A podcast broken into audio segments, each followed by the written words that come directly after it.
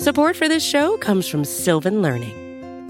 When children love learning, they can tackle any challenge life throws at them. Sylvan's Insight Assessment can help you determine if your child is ready for what's ahead. It can also identify gaps in learning and point out areas that could be of concern for your child so they can tackle what's to come. And right now, it's the best price of the year at $29.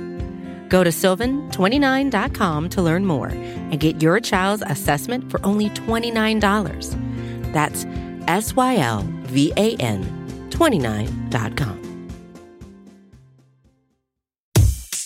Hey everybody, Elie here, bringing you my weekly note to the cafe community, my cafe brief. Also, remember, my new podcast, Up Against the Mob, drops next week. It drops Wednesday, September 8th. You can get it on Apple or Spotify or wherever you get your podcasts. Check it out. You are not going to want to miss this. And please keep sending me your thoughts, questions, or comments to letters at cafe.com.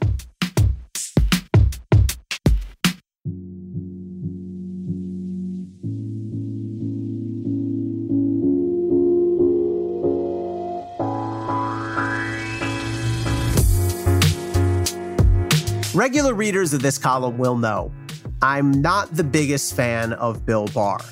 I've had some harsh words for him in this space sycophant, liar, pretender, and other colorful but well deserved descriptors. Oh, and I also wrote a book about him titled Hatchet Man Why Mince Words, After All. In that book, I examined Barr's tenure as Attorney General under Donald Trump from early 2019 to late 2020. As the book's title suggests, I argue that Barr was a wickedly dishonest and thoroughly corrupt operator.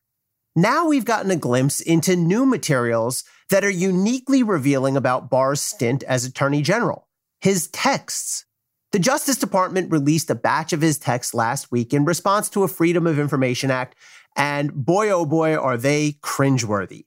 The texts give us a firsthand glimpse at an attorney general who eagerly exploited DOJ to serve Trump's electoral prospects, who wouldn't make a key decision without first running it by the White House, and who was vain and insecure about his public perception. I skewer Barr in my book, No Holds Barred. After reading his own words in those texts, I feel even more justified. I do have a bit of sympathy for Barr here. Just a bit. It's gotta feel invasive to have the texts from your phone suddenly available to the world over the internet. If my texts ever became public, readers would quickly tire of my kids and I going back and forth on what time they need to be picked up from soccer. On the other hand, the guy created written records about official business while serving as attorney general. He should have been smart enough to know that his texts were public records, hence potentially disclosable. Some of Barr's texts are even mildly humanizing. Twice, he pleads guilty to, quote, butt dialing others. Another time, he apparently tried to respond to an update with the word good, but mistyped it and got autocorrected to zoo. Hey, we've all been there. Relatable typos aside, the texts are downright pathetic and embarrassing for Barr and the Justice Department that he once led. They expose Barr's mindset towards the AG job, his insecurity, his pettiness, his eagerness not just to please Trump, but to use the Justice Department as an extension of the Trump 2020 political campaign. Indeed, despite his efforts to cultivate an image as an old fashioned public servant who didn't give a whit about what people said about him, Barr in fact closely monitored his media exposure and the extent to which his actions pleased the Trump campaign. For example, in one exchange in late May of 2020, DOJ Press Secretary Kerry Kupec triumphantly informed Barr that his press statement about public protests against police violence had been retweeted by Don Jr., Brad Parscale, and Kayleigh, referring to the then president's son, campaign manager, and press secretary, respectively. Kupec also explained that she'd been working with reporters to explain how Barr's statement, quote, squares with the POTUS tweet, Barr responded, quote, hoping for more retweets, end quote. Yes, folks, the Attorney General of the United States made a public statement on a vital issue, eagerly watched to see whether Trump's political minions approved of it, and then held his breath, hoping for even more retweets by MAGA royalty. That's just embarrassing. And keep this telling exchange in mind for all the times Barr has protested and surely will continue to insist that he never took politics into consideration as AG.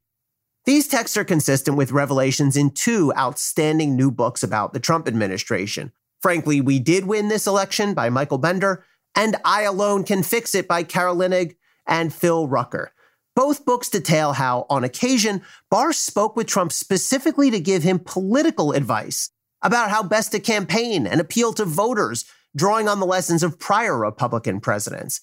It's a mid level revelation in both books, given the scope of other Trump scandals, but it jumped off the page to me. Barr, as Attorney General, served as a political and electoral consultant to the president. Again, so much for Barr's political impartiality. It gets worse. At one point last summer, as the Trump administration strained to make political hay out of ongoing nationwide protests to frighten the American public about the threat of Antifa, Barr played right along. He issued a public statement declaring, quote, in many places, it appears the violence is planned, organized, and driven by anarchistic and far left extremists using Antifa like tactics. Barr's Justice Department, it bears noting, would indict not a single alleged member of Antifa in protest related violence, though it would eventually charge several members of right wing extremist groups.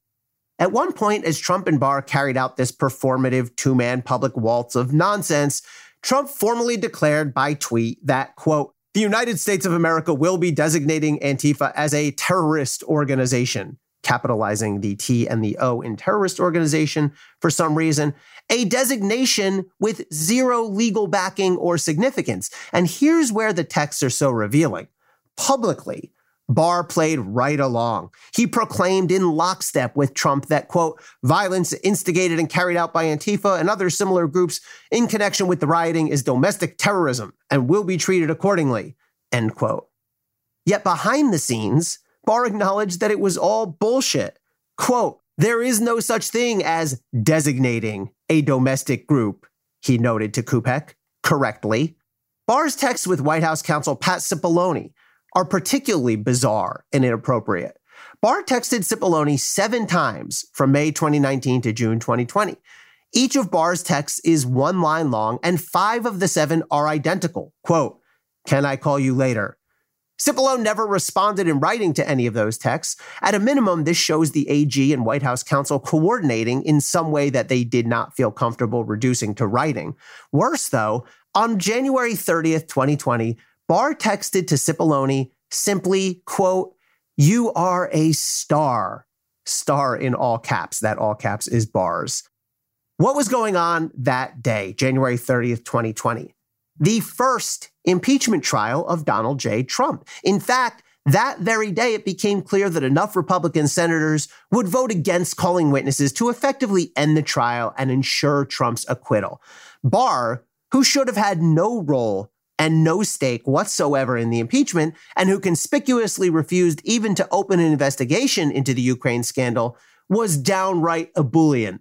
A few days later, Barr would attend Trump's bizarre post acquittal rally in the White House. Again, I can rail all day long about Barr being a political hack, but nothing speaks as loudly as Barr's own words and actions. And none of this is the worst of Barr. No text message could measure up to his lying to the American public repeatedly, twisting facts and law to save Trump from the Mueller investigation, interfering in criminal cases to help Trump's lackeys, or spreading Trump's lie about the risk of election fraud. But they flesh out and confirm the worst of Barr's instincts and abuses. We've long known that Barr abused his position as Attorney General for crassly political purposes.